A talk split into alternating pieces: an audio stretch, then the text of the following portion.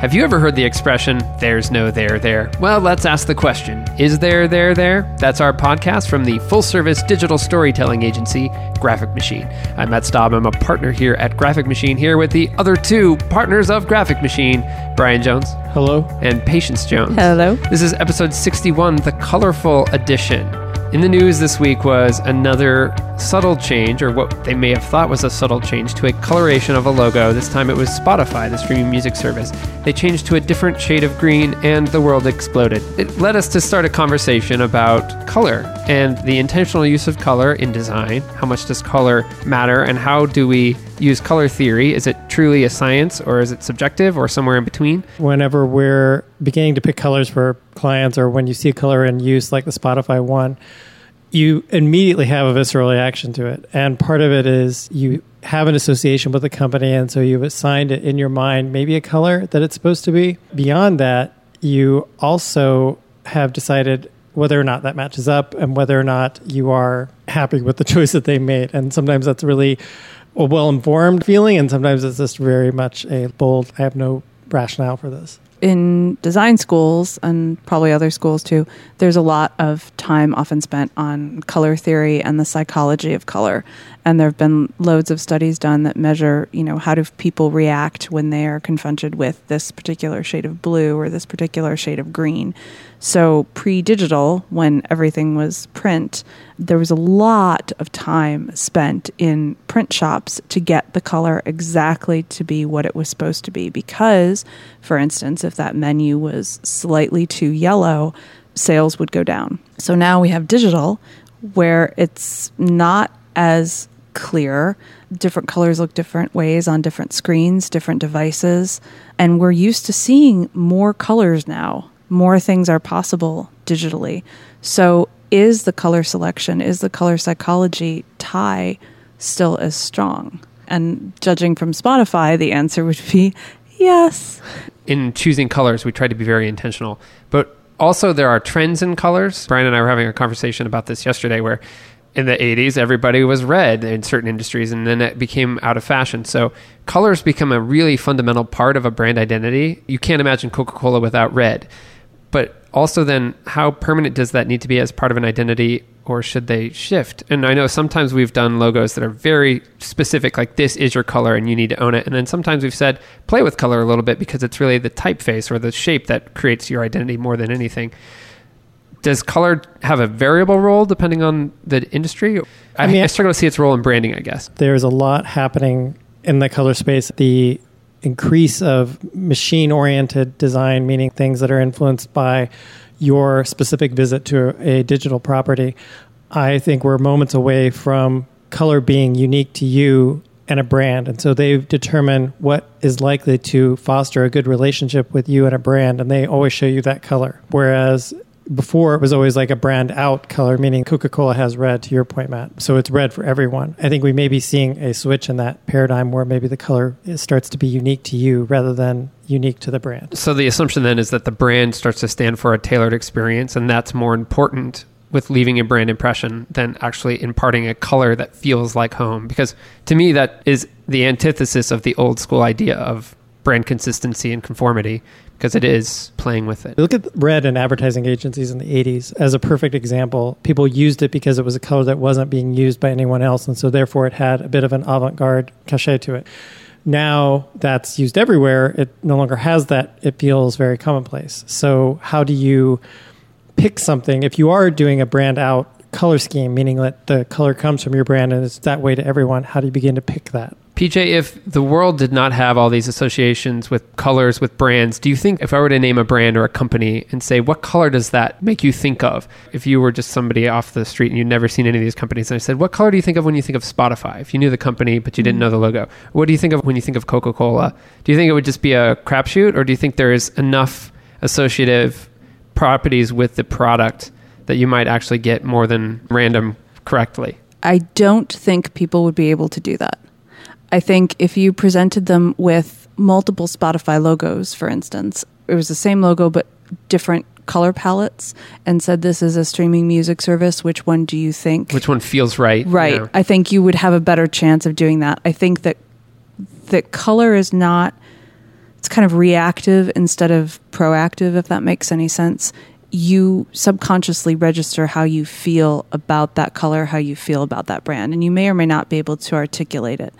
But I don't think you could say XY is a brand that I really love. I know nothing about their logo. I bet it's I bet it's blue. whatever color, right? But there is a science to it, right? Like there Yes. supposedly is this color is supposed to make you feel a certain way. You're supposed to paint your different rooms different colors. You're not supposed to have a red bathroom, for instance, or Right. whatever. So doesn't that sort of undermine that whole theory if we have associations but we don't actually associate the colors with them? You associate the colors, but I don't think you can articulate that association in a vacuum. Subconscious. Yes. There's a book called Drunk Tank Pink, and it's all about color theory and psychology. The Drunk Tank Pink comes from this kind of Pepto Bismol trademark, Pepto Bismol pink color that has kind of the same calming effect on everybody, regardless of gender or age.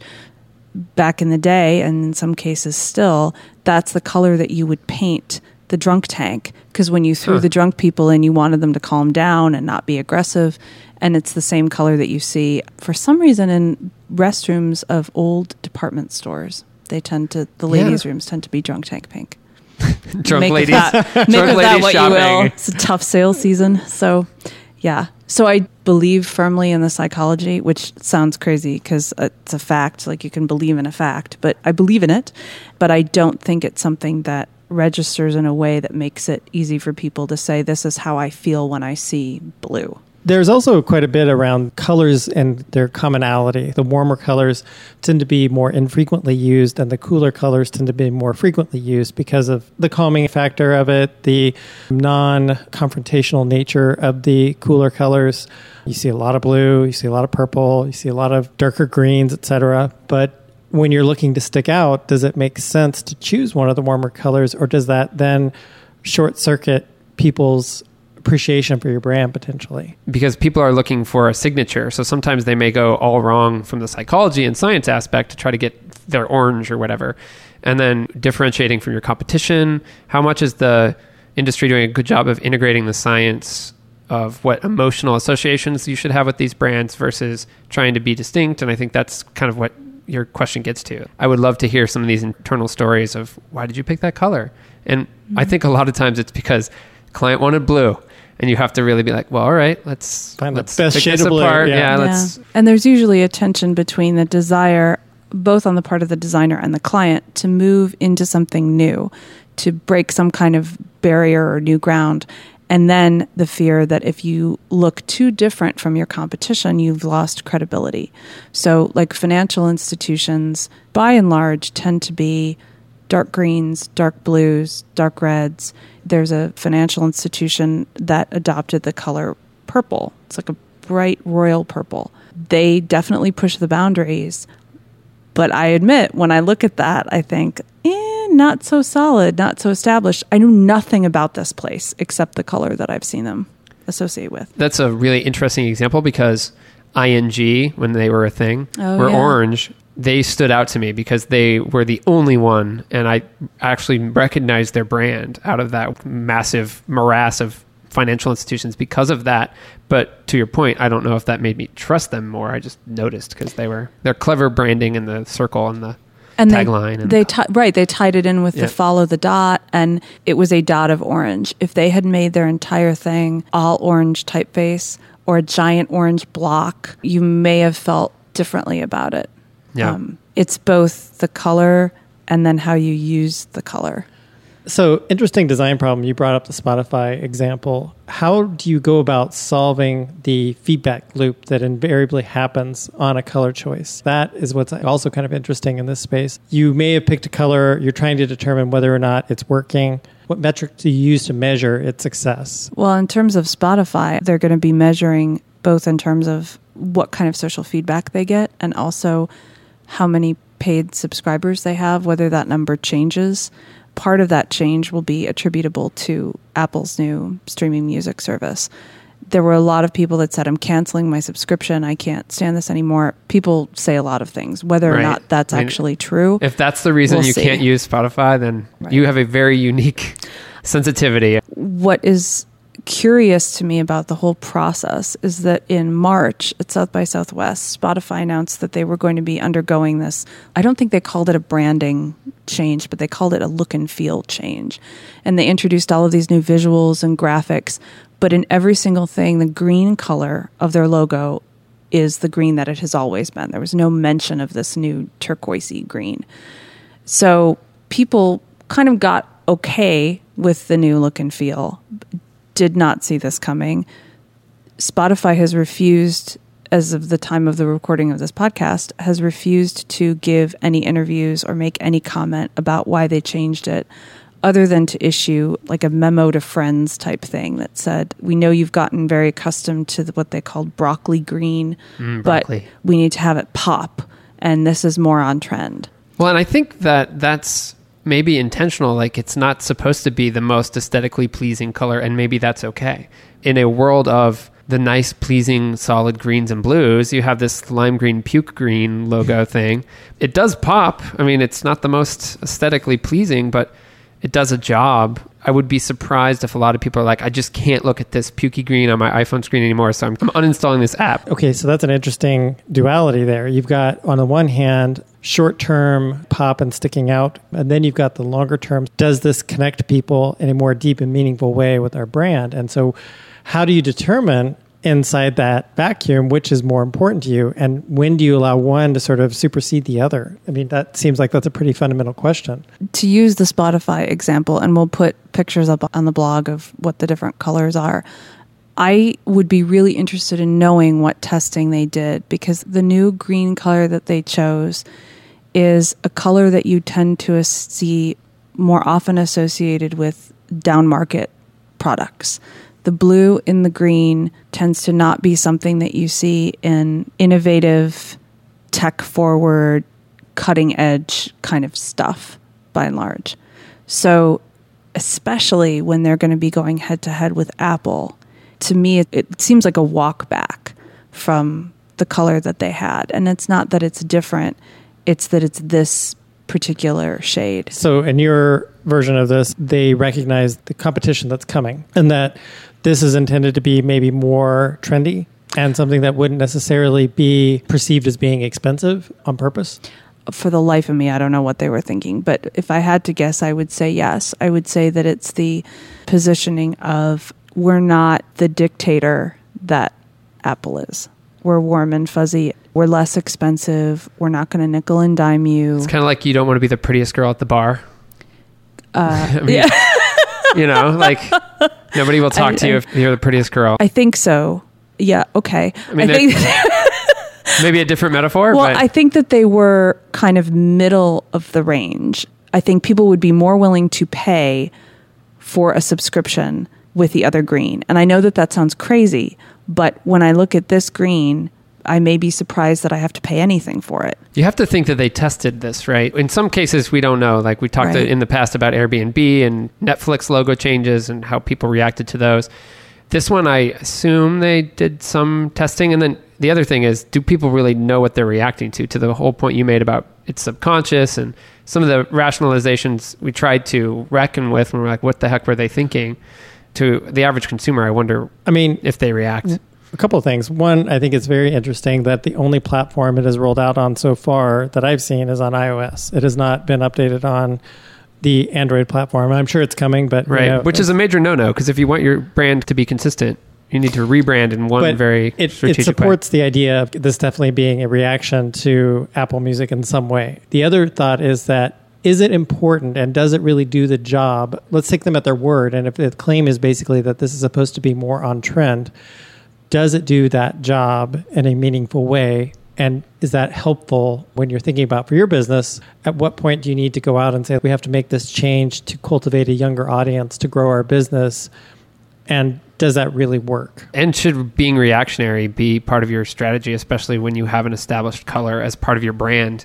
If it does seem like they're reacting to Apple, does that make them seem weak? And does that make them seem inconsistent when they change it? We talked a little bit about trends. Like, should you react to trends or should you be solid and show permanence? I guess it depends on your industry. I feel pretty strongly in the Spotify instance that they have a pretty good argument for keeping on trend. Because the worst thing that you can do in a music business is feel like you're not getting the most current content that is music, especially that it's a commodity. There's a recent study released that people stop listening to new music at the age of 33. The spectrum that you have to encourage to buy and consume music is relatively young. So you then have an argument that always changing your logo to be whatever the current color that appeals to that crowd is pretty high. So if that matches where your business is, I think that that makes some sense. But at a certain point, you get into the sort of revolving door of changes, and you aren't focusing on being known for something. You're being known for the change of your the color of your logo. Yeah, you undermine your brand because it's just constantly changing and there's never a color that you own. From the pure branding perspective where I come from, that's bad. But I see kind of a maybe a new direction for that. more often than not, there's a better version of something and a worse version of something. So if you want to change the color, fine, change the color, but pick the best changed color that you can. So if you're going to do it, don't do it lame. Don't do it crappy. Yeah. Don't do it pukey. Yeah. All right. Well, we've colored way outside the lines on this segment. We need to move on. uh, the next section of the show is called Out Theirs or There Theirs. Out Theirs are things we found or you shared with us that we want to share with you. There Theirs are things that didn't go great. They're there. And maybe could go better. We'll start with Brian this week with your Out There or There There. I'm not really sure which this is. It's a university in Utah. Utah Valley University has installed three lanes on its staircases for people walking up and down. There's a walk, a run, and a text lane. And it's in their fitness center, to be fair. So the running makes some sense of why there would be a running lane. But it is sort of a, a sign of the times where there are obviously people at the gym, and I'm putting air quotes that you can't see on the podcast, but. Um, and they are texting as they go up the stairs. So on the one hand, I guess it's good to get the slower traffic to the right, as it were. The accident lane. Exactly. Yeah. Pull off. It's totally acquiescing. Oh I my suppose it was that, or like deal with the fact that it was constantly a problem that people were complaining about. Did anyone just get run over or something? And that's why. They were basically, as you would not be surprised, that people were so consumed in their phones that they were often creating these sort of bottlenecks. Now, I'm curious if the people that are consumed on their phones look up long enough to see if they're staying in the lane that they Just Yeah. kind of veering over at an angle. Yeah. Although it's interesting, today I was walking from lunch back to the office, and this guy was reading a book and veering all over the sidewalk, and I, was, I didn't know if I should go to the left of him or the right of him. My favorite thing, and we'll we'll post the link to the picture that shows the staircase with the labeling on it, is that they've put the texting lane next to the running lane, which I think is actually shows that people have a sense of humor at a very Yeah. basic level. So That's great. Out there for you know that move, and they're there for necessity in the first place, I guess. I think so. PJ, what Okay. do you got for us today? So, Journal of Neuroscience has published a study from some scientists in Austria and Slovakia that shows that there is a relationship between when people feel empathy that draws on the same part of your brain as does when you firsthand experience pain. So they thought that there was this relationship, but they weren't positive. Now they've been able to show that, yes, that is factually a thing. And because of that relationship, if you are on any kind of pain medication or painkiller, that inhibits your ability to be empathetic. Wow. Yeah. So people that take aspirin all the time, Yeah. they are hateful people. That's right. That that is That the that's the conclusion. Obviously, yes. that's obvious. Cognitively, though, that means that we kind of are walking a mile in the shoes of someone if we are empathetic. exactly blisters and all. Yeah. Yes, and all of the repercussions that that has and implications for people who have substance abuse problems.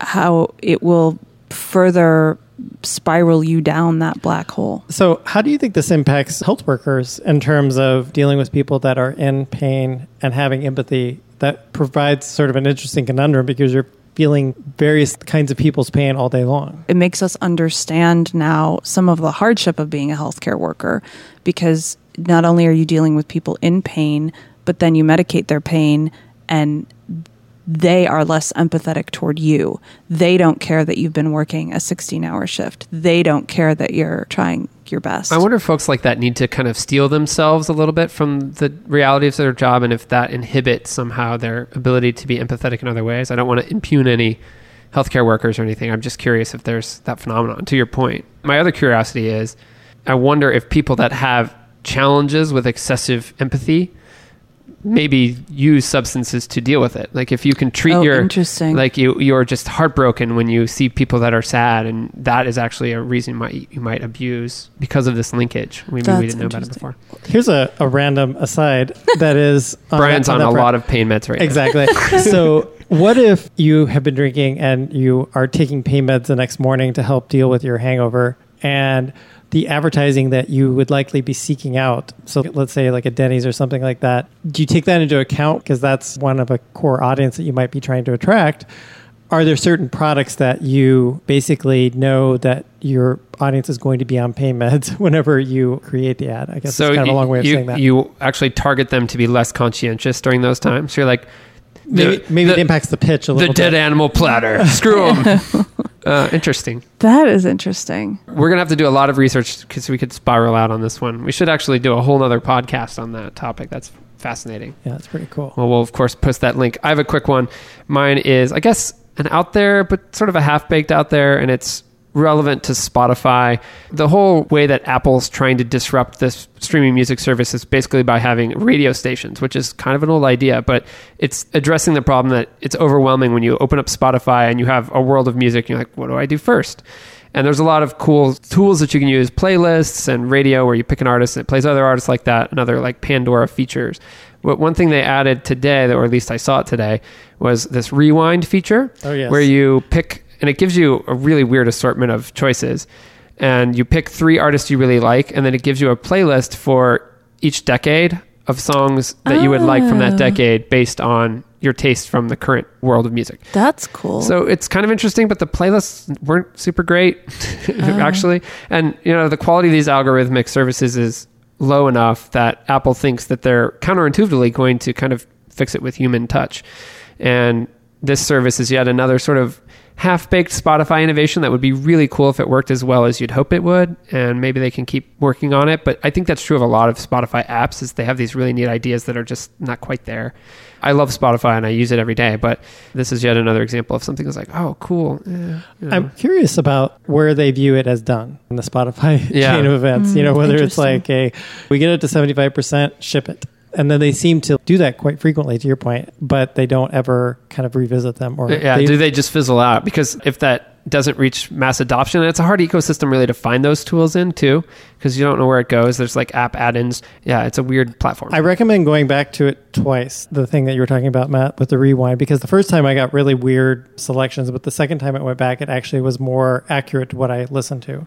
I recommend. yeah, that was true for me second too. time. We'll post a link, of course, and you can use that whether you pay for Spotify or not. I For thought that was- now. and then the other quick thing is I discovered today and spent more time than I care to admit the karaoke tunes on Spotify. So there's a ton of karaoke versions of songs where you can just sing along. And so I was actually feeling captive at the office today. I was like, I want to just start singing along to all these. so I was listening to the karaoke versions of 90s hits. It was So- a wind beneath my wings kind of day Yeah. for you. Yeah. Fly again. No, I won't do it. I'll, I'll release So- a podcast extra with me singing karaoke. So, what would each of your karaoke songs be? Like your signature, if you were going to have one song that was like always your karaoke song? Oh what would it man, that is I don't know if I'm prepared to answer that, but I did make a playlist and we can post the playlist to the show page of the karaoke songs I want to come back to. Fantastic. I will, I will like dig some 25 up of as well. What about you, P?